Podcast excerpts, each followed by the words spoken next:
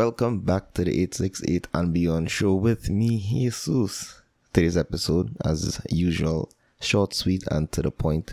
It's about managing our expectations of persons and managing your expectations from yourself. So I hope you enjoyed today's episode. Remember to like, share, and subscribe. And without much further ado, let's get straight into today's episode.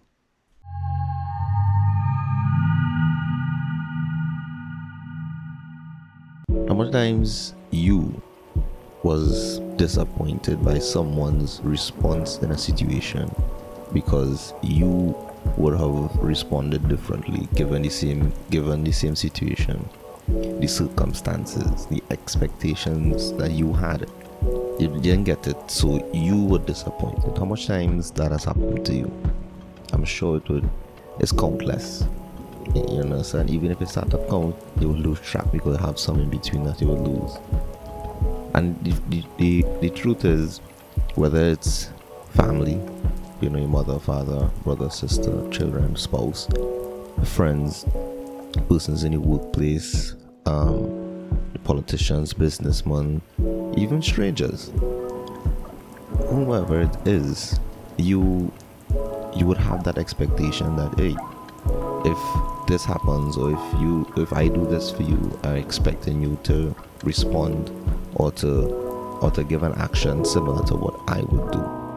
And that's the that's the problem right there and that's what what gets us so um, disappointed with persons is because we personally think that um, they would respond how we would respond.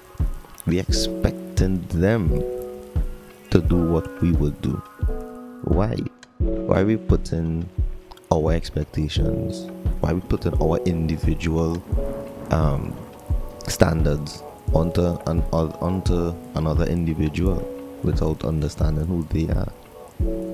You know, nothing is wrong with maybe thinking like that. Nothing is wrong. I'm not saying I'm not saying that's wrong. I'm just saying that by us putting our personal expectations on persons without understanding them, it's just gonna make us disappointed in the long run. It's just gonna get us disappointed. You the individual you you are just to be disappointed. Some people may respond how you would but that doesn't mean everybody would. Stop expecting you from other people.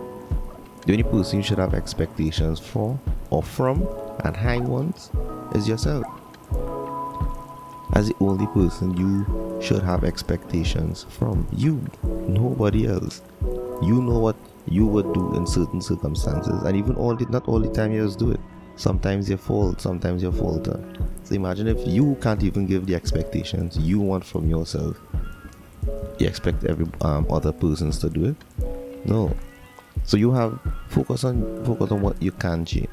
Focus on what we do have some kind of level of control over and not even all the time that is 100% and that is you the individual.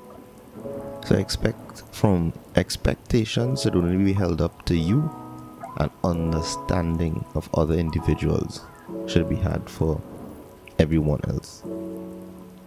So as I leave you today, remember excellence is a habit, make it yours. Be good, be better, be your best. And until we see each other again, and we would very soon, be safe.